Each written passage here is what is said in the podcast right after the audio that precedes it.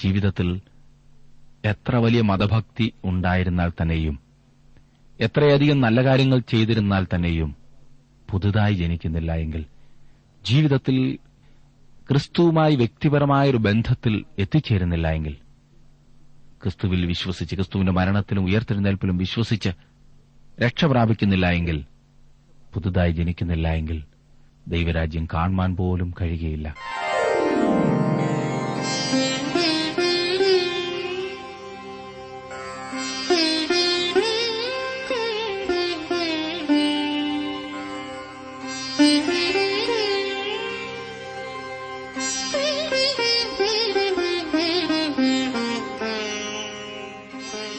T W ആറിന്റെ വേദപഠന class ആരംഭിക്കുകയാണ്.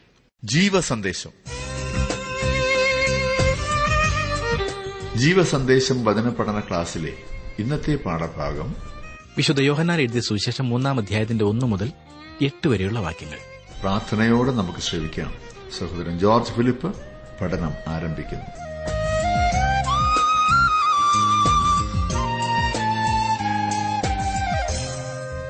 തിരുവചനത്തിലെ തന്നെ അതിപ്രധാനമായ ഒരു അധ്യായത്തിലേക്കാണ് നാം ഇന്ന് വന്നിരിക്കുന്നത്.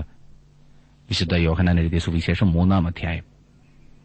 2 പഠനം തീരുന്നതിനു മുൻപ് ഞാൻ പറഞ്ഞല്ലോ, 2 24 മുതൽ തന്നെ നിക്കോദെമോസിന്റെ സംഭവം ആരംഭിച്ചുവെന്ന്. ഇടയ്ക്കൊരു വിഭജനം വന്നത് കഷ്ടമായിപ്പോയി. ഏതായാലും 2 24 മുതൽ തന്നെ നമുക്ക് വായിച്ച് ഇന്നത്തെ പഠനം ആരംഭിക്കാം. 2 24 മുതൽ 3 വരെ ഞാൻ വായിക്കാം. യേശുവോ എല്ലാവരെയും അറിയുകൊണ്ട് തന്നെത്താൻ അവരുടെ പക്കൽ വിശ്വസിച്ചേൽപ്പിച്ചില്ല. മനുഷ്യനിലുള്ളത് എന്ത് എന്ന് സ്വതവേ അറിഞ്ഞിരിക്കയാൽ തനിക്ക് മനുഷ്യനെക്കുറിച്ച് യാതൊരുത്തന്റെയും സാക്ഷ്യം ആവശ്യമായിരുന്നില്ല. പരീശന്മാരുടെ കൂട്ടത്തിൽ യഹൂദന്മാരുടെ ഒരു പ്രമാണിയായി നിക്കോദിമോസ് എന്നു പേരുള്ള ഒരു മനുഷ്യൻ ഉണ്ടായിരുന്നു. ഈ മനുഷ്യൻ, അതായത് നിക്കോദിമോസ്, ജനക്കൂട്ടത്തിൽ നിന്ന് ഒറ്റപ്പെട്ടു നിൽക്കുന്നതായി നമുക്ക് കാണാം. ജനത്തിന്റെ വിശ്വാസം യഥാർത്ഥമല്ല എന്നറിയാൽ നമ്മുടെ കർത്താവ് അവരെ വിശ്വസിച്ചില്ല. എന്നാൽ ഈ നിക്കോദിമോസ് കലർപ്പില്ലാത്ത മനുഷ്യനായിരുന്നു. നമുക്ക് അയാളെ ഒന്ന് പരിചയപ്പെടാം. നിക്കോദിമോസിനെക്കുറിച്ച് 3 കാര്യങ്ങൾ ഇവിടെ പറഞ്ഞിരിക്കുന്നു. ഒന്നാമത്, അവനൊരു പരീശനായിരുന്നു. ഇസ്രായേലിലെ ഏറ്റവും നല്ല വിഭാഗത്തിൽപ്പെട്ട ആളായിരുന്നു നിക്കോദിമോസ് എന്നാണ് അതിന്റെ അർത്ഥം. പഴയ നിയമത്തിന്റെ ദൈവനിശ്വാസ്യതയിലും മശിഹായുടെ ആഗമനത്തിലും അതിശയങ്ങളിലും ഉയർത്തെഴുന്നേൽപ്പിലും ഈ പരീശന്മാർ വിശ്വസിക്കുന്നവരായിരുന്നു. നിക്കോദിമോസ് എന്നാണ് അയാളുടെ പേര്. അയാൾ പരീശന്മാരുടെ കൂട്ടത്തിലുള്ള ഒരാളായിരുന്നു. അവൻ യഹൂദന്മാരുടെ ഒരു പ്രമാണിയായിരുന്നു. ഈ മനുഷ്യൻ ധരിച്ചിരുന്ന 3 മുഖംമൂടികളെക്കുറിച്ചാണ് ഇവിടെ പറഞ്ഞിരിക്കുന്നത്. ആധുനിക മനുഷ്യന്റെ ചിത്രം നമുക്ക് ഇവിടെ ലഭിക്കുന്നു. പരീശന്മാരുടെ കൂട്ടത്തിൽ ചെല്ലുമ്പോൾ നിക്കോദിമോസ് അവരിൽ ഒരാളായിരുന്നു. എന്നാൽ പരീശന്മാരുടെ ഇടയിൽ നിന്ന് അവൻ നടന്നു നീങ്ങുമ്പോൾ ജനം അവനെ കണ്ട് മാറി നിൽക്കുമായിരുന്നു. അവൻ തന്റെ കുപ്പായം ധരിച്ചിരിക്കും, ഒരു പരീശനാകുന്നു എന്ന് കാണിക്കുന്ന കുപ്പായം. അവനെ കാണുമ്പോൾ പ്രമാണിയായ നിക്കോദിമോസ് ഇതാ വരുന്നു എന്ന് ജനം പറഞ്ഞിരുന്നു. പ്രമാണിയായിരുന്നവൻ, അവൻ വളരെ സ്വാധീനമുള്ള ഒരു വ്യക്തിയായിരുന്നു. അവൻ യഹൂദന്മാരുടെ ഒരു പ്രമാണിയായിരുന്നു. ആയതിനാൽ അവരിൽ നിന്നും വ്യത്യസ്തമായൊരു മനോഭാവം എല്ലായ്പ്പോഴും അവനുണ്ടായിരുന്നു. അങ്ങനെയാണല്ലോ സാധാരണ വലിയ സ്ഥാനങ്ങളിൽ ഇരിക്കുന്ന ആളുകൾ പൊതുജനങ്ങളുടെ ഇടയിൽ വരുമ്പോൾ വ്യത്യസ്തമായ ഒരു മുഖഭാവം, വ്യത്യസ്തമായ ഒരു മനോഭാവം ഉണ്ടാകുമല്ലോ. എന്നാൽ ഈ 2 മുഖംമൂടിയുടെയും ഉള്ളിൽ അവൻ സാധാരണക്കാരനായ നിക്കോദിമോസ് തന്നെയായിരുന്നു. അത് വാസ്തവമായി കാണണമെങ്കിൽ അവന്റെ വീട്ടിൽ ചെല്ലുമ്പോൾ മനസ്സിലാക്കുവാൻ സാധിക്കും. വ്യത്യസ്ത നിലകളിൽ ജീവിതം നയിക്കുന്ന അനേകരെ ഇന്ന് നമുക്ക് കാണുവാൻ കഴിയും. വ്യത്യസ്ത സാഹചര്യങ്ങളിൽ ഭിന്നങ്ങളായ മനോഭാവത്തോടുകൂടെ പ്രവർത്തിക്കുന്നവരാണ് അവർ. വാസ്തവത്തിൽ അതൊരു വലിയ തലവേദന ഉണ്ടാക്കുന്ന കാര്യമല്ലേ, ഇങ്ങനെ മുഖംമൂടി ധരിച്ചുകൊണ്ട് വ്യത്യസ്ത മനോഭാവങ്ങളോടുകൂടി പ്രവർത്തിക്കുന്നത്. ഏതായാലും 2 ശ്രദ്ധിച്ചാട്ടെ. അവൻ രാത്രിയിൽ അവന്റെ അടുക്കൽ വന്ന് അവനോട്, റബി, നീ ദൈവത്തിന്റെ അടുക്കൽ നിന്ന് ഉപദേഷ്ടാവായി വന്നിരിക്കുന്നു എന്ന് ഞാൻ അറിയുന്നു. ദൈവം തന്നോടുകൂടെ ഇല്ല എങ്കിൽ നീ ചെയ്യുന്ന ഈ അടയാളങ്ങളെ ചെയ്യുവാൻ ആർക്കും കഴിയുകയില്ല എന്ന് പറഞ്ഞു. ഒരു മുഖംമൂടി ധരിച്ചുകൊണ്ടാണ് ഈ നിക്കോദിമോസ് കർത്താവായ യേശുവിന്റെ അടുക്കൽ വന്നത്. ഞങ്ങൾ അറിയുന്നു എന്നിവിടെ പറഞ്ഞിരിക്കുന്നത് ശ്രദ്ധിക്കുക. ആരാണ് ഈ ഞങ്ങൾ? അതെ, പരീശന്മാരെക്കുറിച്ചാണ് ഇവിടെ ആ ഞങ്ങൾ എന്ന പ്രയോഗം കൊണ്ട് അർത്ഥമാക്കുന്നത്. ഒരു പരീശനായിട്ടാണ് അവൻ യേശുവിന്റെ അടുക്കൽ വരുന്നത്. അവൻ തന്റെ വ്യത്യസ്തത കാണിക്കുന്ന അല്ലെങ്കിൽ പരീശന്മാരുടേതായ ഒരു കുപ്പായം അണിഞ്ഞിരുന്നിരിക്കും. ഒരു യഥാർത്ഥ അഭിനന്ദനവുമായിട്ടാണ് ഈ നിക്കോദീമോസ് യേശുവിന്റെ അടുത്ത് വരുന്നത്. അവൻ കപടഭക്തനല്ലായിരുന്നു എന്ന കാര്യം ഓർക്കുക. താങ്കൾ ദൈവത്തിന്റെ അടുക്കൽ നിന്നും വന്ന ഗുരു ആണെന്ന് പരീശന്മാരായി ഞങ്ങൾ വിശ്വസിക്കുന്നു എന്നാണ് അവൻ പറയുന്നത്. ദൈവരാജ്യത്തെക്കുറിച്ച് സംസാരിപ്പാനാണ് അവൻ വന്നത് എന്നത്രേ ഞാൻ ചിന്തിക്കുന്നത്. റോമിന്റെ മുഖം നീക്കിക്കളഞ്ഞിട്ട് ഒരു രാജ്യം സ്ഥാപിക്കണമെന്ന ആഗ്രഹമായിരുന്നു പരീശന്മാർക്കുണ്ടായിരുന്നത്. എന്നാൽ അത് സാധ്യമാകുവാൻ യാതൊരു മാർഗവും അവർക്ക് കാണുവാൻ കഴിഞ്ഞില്ല. അപ്പോൾ ഇതാ ജനസമ്മതി നേടിയെടുത്ത ഒരു വ്യക്തി കടന്നുവരുന്നു. എവിടെയും പുരുഷാരം, ജനങ്ങൾ അവനെ അനുഗമിക്കുന്നു. അതിനാൽ തങ്ങളുടെ ഉദ്ദേശവുമായി പരീശന്മാർ അവനെ സമീപിക്കുകയാണ് ചെയ്തത്. അതിനാലാണ് യേശുവിനെ ഒരു ഉപദേഷ്ടാവായി അംഗീകരിച്ചുകൊണ്ട് നിക്കോദീമോസ് അവന്റെ അടുത്ത് വന്നത്. യേശുവിന്റെ അതിശയ പ്രവർത്തനങ്ങളാണ് അതിന് തെളിവായി അവൻ ചൂണ്ടിക്കാണിക്കുന്നത്. യേശു ചെയ്ത അതിശയ പ്രവർത്തികളെ അവൻ അംഗീകരിക്കേണ്ടതായി വന്നു. പരീശന്മാരുടെ കൂട്ടത്തിലെ പ്രമാണിയായ നിക്കോദീമോസിന് യേശു ചെയ്ത അതിശയ പ്രവർത്തികളെ അംഗീകരിക്കേണ്ടതായി വന്നു. അക്കാലത്ത് യേശുവിന്റെ അത്ഭുത പ്രവർത്തികളെ ആരും തന്നെ സംശയിക്കുകയോ ചോദ്യം ചെയ്യുകയോ ചെയ്തിരുന്നില്ല. യേശുക്രിസ്തുവിന്റെ എതിരാളികൾ പോലും അവന്റെ അതിശയങ്ങളെ സംശയിച്ചിരുന്നില്ല.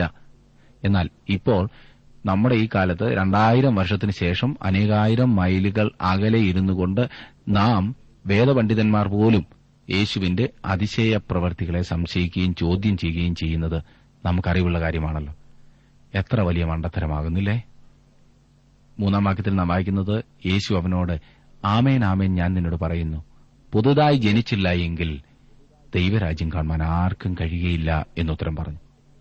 ഈ നിക്കോദീമോസ് ദൈവരാജ്യത്തെക്കുറിച്ച് സംസാരിപ്പാനാണ് കടന്നു വന്നത് എന്ന് ഞാൻ ആദ്യമേ സൂചിപ്പിച്ചല്ലോ.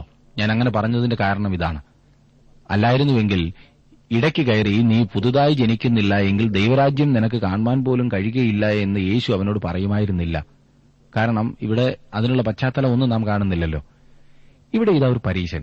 അവൻ വളരെയധികം മതഭക്തനായ മനുഷ്യനാണ്. എന്നിട്ടും നമ്മുടെ കർത്താവ് അവനോട് പറഞ്ഞു, അവൻ പുതുതായി ജനിക്കുന്നില്ല എങ്കിൽ അവന് ദൈവരാജ്യം കാണുവാൻ കഴിയുകയില്ല എന്ന്. ഈ നിക്കോദീമോസ് ദൈവരാജ്യത്തെക്കുറിച്ചും അതിന്റെ സ്ഥാപനത്തെക്കുറിച്ചും സംസാരിക്കുന്നതിനാണ് വന്നതെങ്കിൽ യേശുവിന്റെ ഈ പ്രസ്താവന അവനെ നിരാശനാക്കി എന്ന കാര്യത്തിൽ സംശയമില്ല. അതിനാൽ അവൻ പരീശന്റെ മൂടുപടം നീക്കിക്കളയുന്നു. എന്നാൽ അപ്പോഴും അവൻ യഹൂദന്മാരുടെ ഒരു പ്രമാണിയാണ്. നോക്കണേ, യേശു എത്ര ഭംഗിയായി അവനോട് സംസാരിക്കുന്നുവെന്ന്.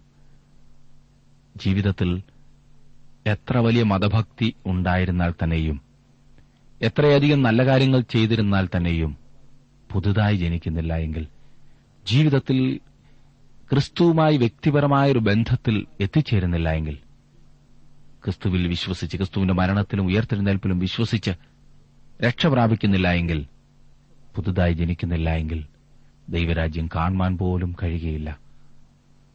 എത്ര വ്യക്തമായിട്ടാണ് കർത്താവ് ഇവിടെ സംസാരിക്കുന്നത്. ഇനി 4-ാം വാക്യത്തിൽ നാം വായിക്കുന്നത്, നിക്കോദീമോസ് അവനോട്, മനുഷ്യൻ വൃദ്ധനായ ശേഷം ജനിക്കുന്നത് എങ്ങനെ? രണ്ടാമതും അമ്മയുടെ ഉദരത്തിൽ കടന്ന് ജനിക്കാമോ എന്ന് ചോദിച്ചു. അവൻ പുതുതായി ജനിക്കണം എന്ന് യേശു നിക്കോദീമോസിനോട് പറഞ്ഞു. ഈ നിക്കോദീമോസിന് ശാരീരിക ജനനത്തെക്കുറിച്ചല്ലാതെ യാതൊന്നും ചിന്തിപ്പാൻ പോലും കഴിഞ്ഞില്ല. പരീശന്റെ മൂടുപടം നീക്കിക്കളഞ്ഞ ശേഷം ഉടൻ തന്നെ അവൻ ചോദിക്കുന്നത് ഇത് എങ്ങനെ സാധ്യമാകും എന്നാണ്.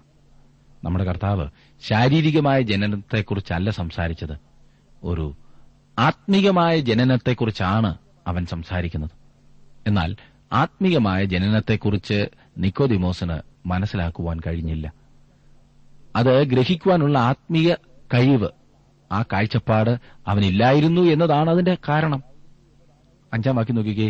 അതിന് യേശു, ആമേൻ ആമേൻ ഞാൻ നിന്നോട് പറയുന്നു, വെള്ളത്താലും ആത്മാവിനാലും ജനിച്ചില്ല എങ്കിൽ ദൈവരാജ്യത്തിൽ കടപ്പാൻ ആർക്കും കഴിയുകയില്ല. വെള്ളത്താലും ആത്മാവിനാലും ജനിക്കുക എന്നാൽ എന്താണ് അർത്ഥം? വെള്ളത്താൽ ജനിക്കുക എന്ന് പറഞ്ഞിരിക്കുന്നത് ജലസ്നാനത്തെ കുറിക്കുന്നതാകുന്നു എന്ന് ചിന്തിക്കുന്നവരുണ്ട്. പലരും ഇപ്പോൾ ചിന്തിക്കുന്നത് ഈ സ്നാനത്തിന്റെ വിഷയം വരുമ്പോൾ ഞാൻ വേണ്ടത്ര പഠിപ്പിക്കുന്നില്ല എന്നത്രേ. പലരും അത് എഴുതി ചോദിക്കുന്നുമുണ്ട്. അങ്ങനെ തുറന്നെഴുതി ചോദിക്കുന്ന എല്ലാവർക്കും വളരെ നന്ദി. ഒരു കാര്യം എനിക്ക് മനസ്സിലായത്, ഈ വിഷയത്തിൽ ഞാൻ വേണ്ടത് പഠിപ്പിക്കാത്തതല്ല, ആവശ്യത്തിലധികം ഞാൻ പഠിപ്പിക്കണം എന്ന് പലരും ചിന്തിക്കുന്നതാണ് പ്രശ്നം. ഏതെങ്കിലും ഒരു വിഷയത്തിന് മാത്രം പ്രാധാന്യം കൊടുത്ത് അനേകരും അത് തന്നെ നോക്കിയിരിക്കും. സ്നാനമെന്നോ വെള്ളമെന്നോ ഒരു വാക്ക് കാണുന്നിടത്തെല്ലാം ക്രിസ്തീയ സ്നാനത്തെക്കുറിച്ചും അതും വെള്ളത്തിലുള്ള മുഴുകൽ സ്നാനത്തെക്കുറിച്ചും മാത്രം പഠിപ്പിക്കണം എന്ന് ശഠിക്കുന്നത് എന്നെ ദൈവവചനത്തിൽ നിന്നും എങ്ങനെയെങ്കിലും വ്യതിചലിപ്പിക്കുവാനുള്ള ശ്രമമല്ലേ? ഞാൻ പറയട്ടെ, നിങ്ങളെല്ലാം എനിക്ക് വളരെ പ്രിയപ്പെട്ടവരാണ്. ദൈവവചനത്തിൽ നിന്നും ഒരു സത്യം പോലും മറച്ചുവെക്കുവാൻ ഞാൻ ആഗ്രഹിക്കുന്നില്ല. ക്രിസ്തീയ സ്നാനം, അതായത് ആന്തരിക വിശ്വാസത്തിന്റെ ബാഹ്യ പ്രകടനമായ ജലസ്നാനം, വളരെ പ്രധാനപ്പെട്ടതാണ്. ഞാൻ വിശ്വസിക്കുന്നു ഇത് വളരെ പ്രധാനപ്പെട്ടതാണ്. എന്നാൽ അതൊരിക്കലും രക്ഷയ്ക്കുള്ള ഉപാധിയല്ല. അങ്ങനെ പഠിപ്പിക്കുന്നത് വേദവിപരീതമാകുന്നു. ഞാൻ അനേകം വേദപണ്ഡിതന്മാരുടെ പഠനം ശ്രദ്ധിച്ചതിലും ഈ പറഞ്ഞത് സത്യമാകുന്നു. ഒരു വ്യക്തിയുടെ വിശ്വാസം പരസ്യമായി സാക്ഷിക്കുന്നതിന് ദൈവവചനം കാണിച്ചു തന്നിട്ടുള്ള പ്രധാനപ്പെട്ടതും നല്ലതുമായ ഒരു മാർഗമാകുന്നു ജലസ്നാനം. എന്നാൽ രക്ഷിക്കപ്പെടുവാനുള്ള ഒരു വ്യവസ്ഥ അല്ല സ്നാനം. ഞാൻ അതൊന്നുകൂടെ പറയട്ടെ. ഒരു വ്യക്തിയുടെ വിശ്വാസം പരസ്യമായി സാക്ഷിക്കുന്നതിന് തിരുവചനത്തിൽ കാണിച്ചു തന്നിട്ടുള്ള പ്രധാനപ്പെട്ടതും നല്ലതുമായൊരു മാർഗമാകുന്നു ജലസ്നാനം. എന്നാൽ രക്ഷിക്കപ്പെടുവാനുള്ള ഒരു വ്യവസ്ഥയല്ല സ്നാനം. ഓർക്കണം, അത് പരസ്യമായി സാക്ഷിക്കുവാനുള്ളതാണ്, രഹസ്യമായി ചെയ്തതുകൊണ്ട് വിശേഷമൊന്നുമില്ല. ഇപ്പോൾ ചിലർ പറയാം, പിന്നെ ഇന്ന വാക്യത്തിലൊക്കെ പറയുന്നു ജലസ്നാനം മൂലം രക്ഷിക്കപ്പെടുമെന്ന്. പ്രിയ സ്നേഹിതരെ, പുതിയ നിയമത്തിൽ 200+ പ്രാവശ്യം പറഞ്ഞിരിക്കുന്ന ഒരു കാര്യം എന്തെന്നാൽ, വിശ്വാസമെന്ന ഒരൊറ്റ കാര്യത്തിന്റെ അടിസ്ഥാനത്തിലാകുന്നു രക്ഷ എന്നത്രേ. രക്ഷയ്ക്ക് സ്നാനം ആവശ്യമാകുന്നു എന്ന് വാദിക്കുന്നവർ ചില വാക്യങ്ങളൊക്കെ ഉദ്ധരിക്കുന്നത് എനിക്കറിയാം. പക്ഷേ ഞാൻ പറയട്ടെ, നിങ്ങൾ 5 വാക്യം ഉദ്ധരിക്കുന്നുവെങ്കിൽ 200+ വാക്യങ്ങളിൽ ഞാൻ കാണിക്കാം രക്ഷയ്ക്ക് വിശ്വാസം എന്ന ഒരു കാര്യം മാത്രമാകുന്നു മുഖാന്തരമായിട്ടുള്ളത് എന്ന്. അല്ലാതെ പഠിപ്പിച്ചാൽ മറ്റ് പല ആചാരങ്ങളെയും നാം അവിടെ കൊണ്ടുവരേണ്ടതായി വരും. അതുകൊണ്ട് സ്നാനം പ്രധാനപ്പെട്ടതല്ല എന്ന് ഞാൻ ഒരിക്കലും പറഞ്ഞില്ല. വളരെ പ്രധാനപ്പെട്ടതാകുന്നു സ്നാനം. ജലസ്നാനം വളരെ പ്രധാനപ്പെട്ടതാണ്. പക്ഷേ അതൊരു രക്ഷയ്ക്കുള്ളൊരു മുഖാന്തരമായ ഒരു ഉപാധിയായി നാം ഒരിക്കലും പറയരുത്. രക്ഷയ്ക്ക് സ്നാനം ആവശ്യമാകുന്നു എന്ന് വാദിക്കുന്നവർ ചില വാക്യങ്ങൾ ഉദ്ധരിക്കുന്നത് എനിക്കറിയാമെന്ന് ഞാൻ പറഞ്ഞല്ലോ. അതിൽ അതിപ്രധാനപ്പെട്ട ഒന്നാകുന്നു ഈ 5-ാം വാക്യം. ഈ വാക്യത്തിന് ഞാൻ എന്ത് വ്യാഖ്യാനം നൽകും എന്ന് കാണുവാൻ പലരും കാത്തിരിക്കുന്നുണ്ടാകും. എന്നാൽ എന്റെ വ്യാഖ്യാനം പറയുന്നതിനു മുൻപ് ഈ കാര്യത്തിൽ എന്നേക്കാൾ പരിജ്ഞാനമുള്ള ഒരാൾ പറഞ്ഞിരിക്കുന്നത് ഞാനൊന്ന് ഉദ്ധരിക്കാം. സഹോദരൻ KV ജോൺ എഴുതി കോട്ടയത്ത് ഗുഡ് ന്യൂസ് പബ്ലിക്കേഷൻസ് പ്രസിദ്ധീകരിച്ച യോഹന്നാന്റെ സുവിശേഷം ഒരു വ്യാഖ്യാനം എന്ന ഗ്രന്ഥത്തിൽ ഈ വാക്യത്തെ വ്യാഖ്യാനിച്ചിരിക്കുന്നത് ഇപ്രകാരമാകുന്നു. ഞാൻ ആ ഭാഗം ഒന്ന് വായിക്കട്ടെ. 3-ാം അധ്യായത്തിന്റെ 5-ാം വാക്യം. വെള്ളത്താലും ആത്മാവിനാലും ജനിച്ചില്ല എങ്കിൽ. 3-ാം വാക്യത്തിൽ പുതുതായി ജനിക്കുക എന്ന് കാണുന്നതിന്റെ വിശദീകരണമാണ് ഈ പ്രയോഗം. ഇവിടെ വെള്ളം എന്ന് പറയുന്നത് എന്താണെന്നതിൽ തർക്കമുണ്ട്. അത് യോഹന്നാന്റെ സ്നാനത്തെ കാണിക്കുന്നു എന്നും ക്രൈസ്തവ മാമോദിസായെ കാണിക്കുന്നു എന്നും വ്യാഖ്യാനമുണ്ട്. ക്രൈസ്തവ സ്നാനമാണെന്ന് സ്ഥാപിക്കാൻ ഒരിക്കലും സാധ്യമല്ല. കാരണം സ്നാനം സംബന്ധിച്ച് കർത്താവ് ഒന്നും പഠിപ്പിക്കുവാൻ തുടങ്ങിയിരുന്നില്ല. കർത്താവ് മരിച്ച് അടക്കപ്പെട്ട് ഉയർത്തെഴുന്നേറ്റ ശേഷമാണ് സ്നാനത്തെപ്പറ്റി കൽപ്പന കൊടുക്കുന്നത്. രണ്ടാമതായി, ക്രൈസ്തവ സ്നാനത്തിൽ ജനനമല്ല മരണവും പുനരുത്ഥാനവുമാണ് സാദൃശീകരിക്കപ്പെടുന്നത്. റോമാലേഖനം 6-ാം അധ്യായത്തിന്റെ 3-4 വാക്യങ്ങൾ. തിരുവെഴുത്തിൽ ഒരിടത്തും ജലസ്നാനം ജനനത്തോട് സാദൃശ്യപ്പെടുത്തിയിട്ടില്ല.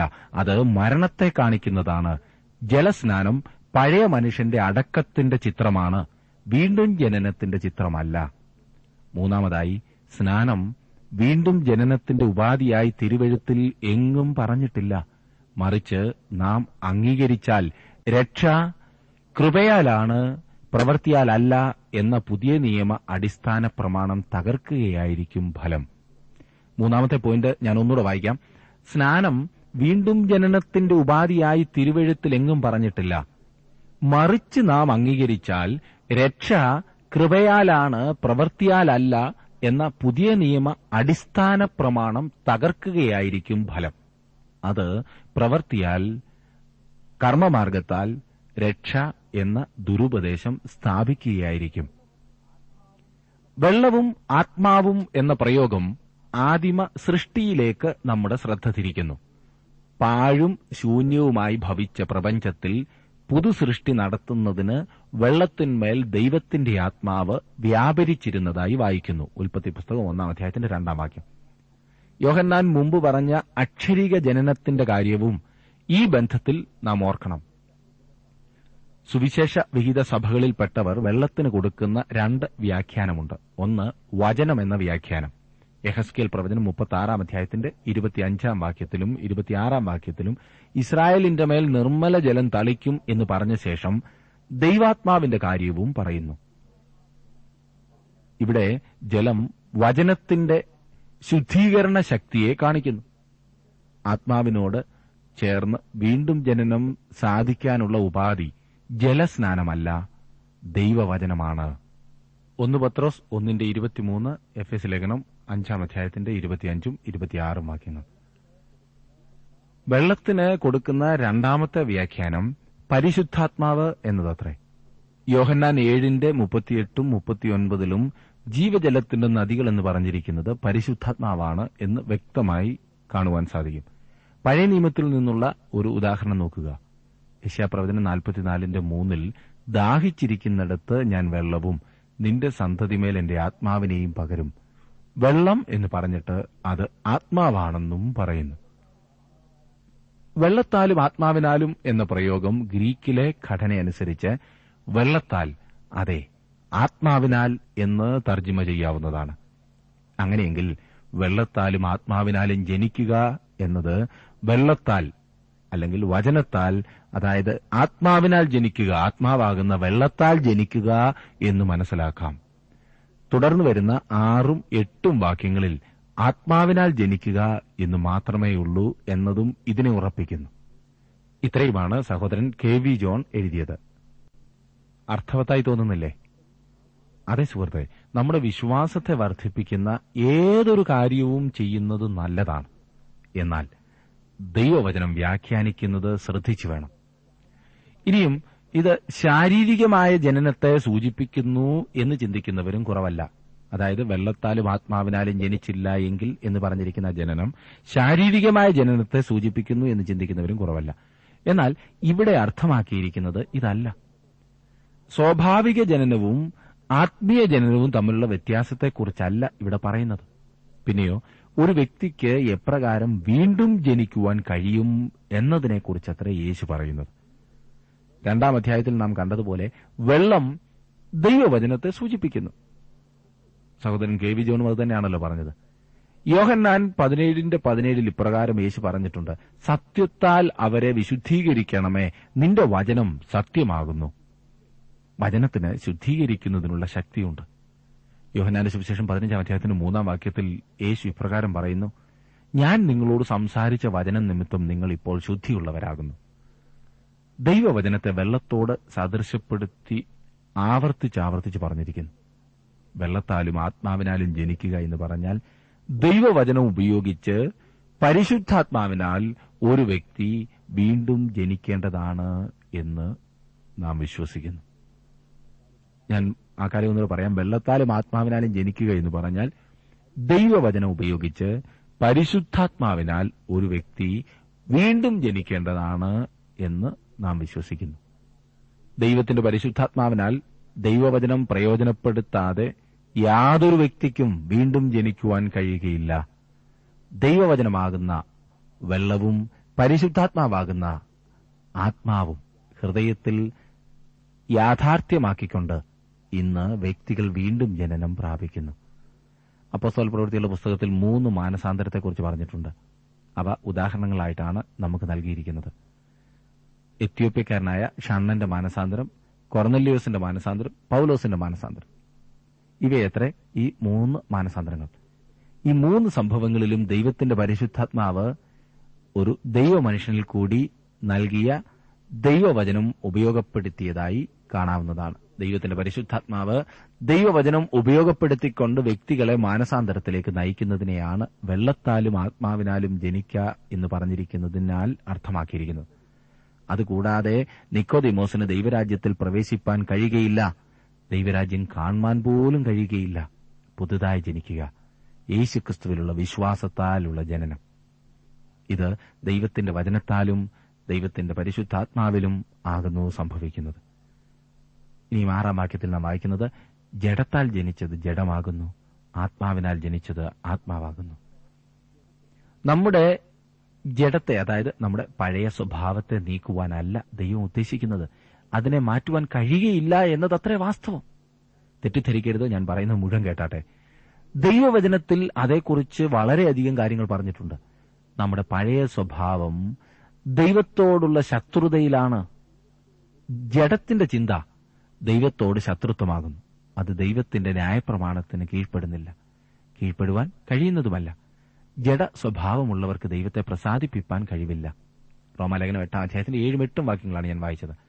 നമ്മുടെ പഴയ സ്വഭാവത്തെ വീണ്ടെടുക്കുന്നതിനോ നന്നാക്കുന്നതിനോ ശക്തിപ്പെടുത്തുന്നതിനോ രക്ഷിക്കുന്നതിനോ ദൈവത്തിന് യാതൊരു പദ്ധതിയുമില്ല. ആ പഴയ സ്വഭാവം നമ്മോടൊപ്പം ശവക്കുഴിയിലേക്ക് പോകേണ്ടതാണ്. നാം മരിക്കുന്നതിനു മുൻപ് നമ്മുടെ കർത്താവ് വരുന്നുവെങ്കിൽ കണ്ണിമയ്ക്കുന്നതിനിടയിൽ നാം രൂപാന്തരപ്പെടും.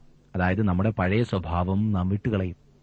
അത് ഒരിക്കലും ദൈവത്തോട് അനുസരണമുള്ളതായിരിക്കില്ല. ജഡത്താൽ ജനിച്ചത് ജഡമാകുന്നു, അത് ഒരു പ്രത്യക്ഷ പ്രമാണമാണ്. ജഡത്തെ രക്ഷിക്കുവാൻ ദൈവത്തിന് ഉദ്ദേശമില്ല. ഈ പഴയ സ്വഭാവത്തിന്റെ സ്ഥാനത്ത് പുതിയ സ്വഭാവം ഉണ്ടാകേണ്ടിയിരിക്കുന്നു. അല്ലാതെ പഴയ സ്വഭാവത്തെ പോളിഷ് ചെയ്ത് അല്ലെങ്കിൽ പുതുതായി പെയിന്റ് അടിച്ച് പൌഡറൊക്കെ ഇട്ട് ഇരുത്തുകയല്ല. ഇന്ന് അനേകരും അങ്ങനെയാണ് ചെയ്യുന്നത്. പലപ്പോഴും പഴയ സ്വഭാവമാകുന്നു ചാടിക്കയറി മുൻപിൽ വരുന്നതില്ലേ.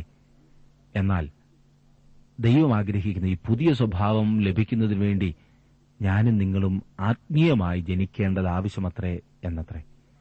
ഇനിയും 3 അധ്യായത്തിന്റെ 7-8 വാക്യങ്ങൾ കൂടി നമുക്ക് നോക്കാം. 7-8 വാക്യങ്ങൾ, നിങ്ങൾ പുതുതായി ജനിക്കണം എന്ന് ഞാൻ നിന്നോട് പറകയാൽ ആശ്ചര്യപ്പെടരുത്. കാറ്റ് ഇഷ്ടമുള്ളയിടത്ത് ഊതുന്നു, അതിന്റെ ശബ്ദം നീ കേൾക്കുന്നു, എങ്കിലും അത് എവിടെ നിന്ന് വരുന്നു എന്നും എവിടേക്ക് പോകുന്നു എന്നും അറിയുന്നില്ല. ആത്മാവിനാൽ ജനിച്ചവനെല്ലാം അതുപോലെയാകുന്നു എന്നുത്തരം പറഞ്ഞു. കാറ്റ് എവിടെ നിന്നാണ് വരുന്നത് എന്ന്, എവിടേക്ക് അത് പോകുന്നു എന്നും നിങ്ങൾക്ക് പറയുവാൻ കഴിയുകയില്ല. ഇതത്രേ യേശു പറയുന്നത്. കാറ്റിന്റെ ശക്തിയെ ഇന്ന് മനുഷ്യന് നിയന്ത്രിക്കുവാൻ കഴിയാത്ത ഒന്നത്രേ. കാറ്റിഷ്ടമുള്ളയിടത്ത് ഊതുന്നു, അതിന്റെ ഗതിയെ തിരിച്ചുവിടുന്നതിനോ വ്യത്യാസപ്പെടുത്തുന്നതിനോ നമുക്ക് കഴിയുകയില്ല. കാറ്റിനെ നിയന്ത്രിക്കുന്ന കാര്യത്തിൽ നാം ഇതേവരെയും വിജയിച്ചിട്ടില്ല. ഒരു പ്രത്യേക സ്ഥലത്ത് ഒരുപക്ഷെ നമുക്ക് അതിനെ നിയന്ത്രിക്കുവാൻ സാധിച്ചെന്നിരിക്കും. ഞാൻ ഉദ്ദേശിച്ചത് മൊത്തമായി.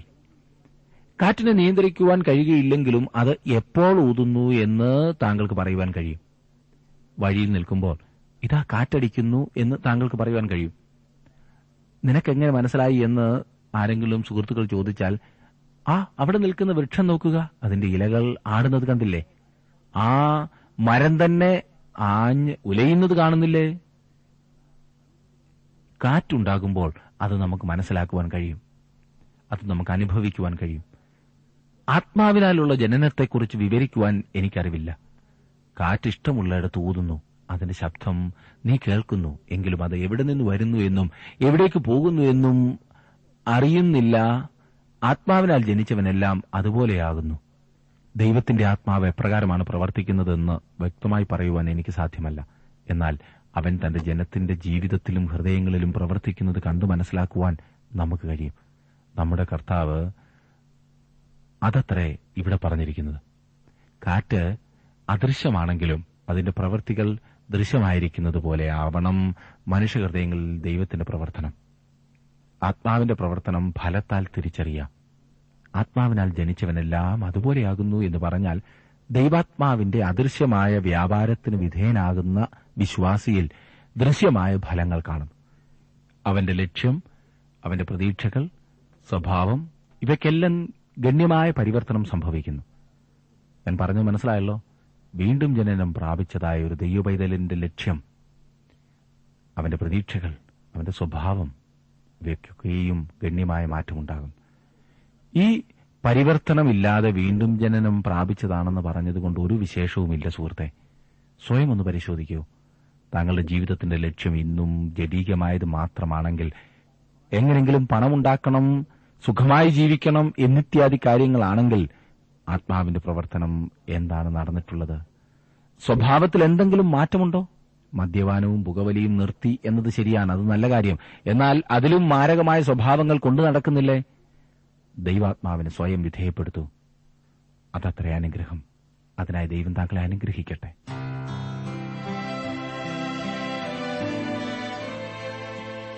ഇന്നത്തെ ജീവസന്ദേശ പഠന ക്ലാസ്സിലൂടെ ഞങ്ങളെ ശ്രദ്ധിച്ച എല്ലാ പ്രിയ ശ്രോതാക്കളോടുമുള്ള നന്ദിയെ അറിയിക്കട്ടെ.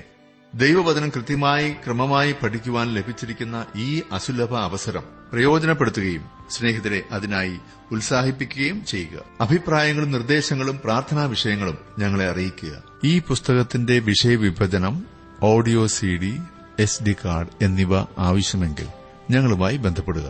ഞങ്ങളുടെ വിലാസം: Jeevasandesham, post box number 3, Thiruvalla 5, Keralam. Phone 046927000284, mobile 9447767378. ഞങ്ങളുടെ ഇമെയിൽ അഡ്രസ് malayalamttb@radio882.com. വെബ്സൈറ്റിലും ഞങ്ങളുടെ പ്രോഗ്രാം ലഭിക്കുന്നതാണ്. ഞങ്ങളുടെ വെബ്സൈറ്റ് www.radio882.com.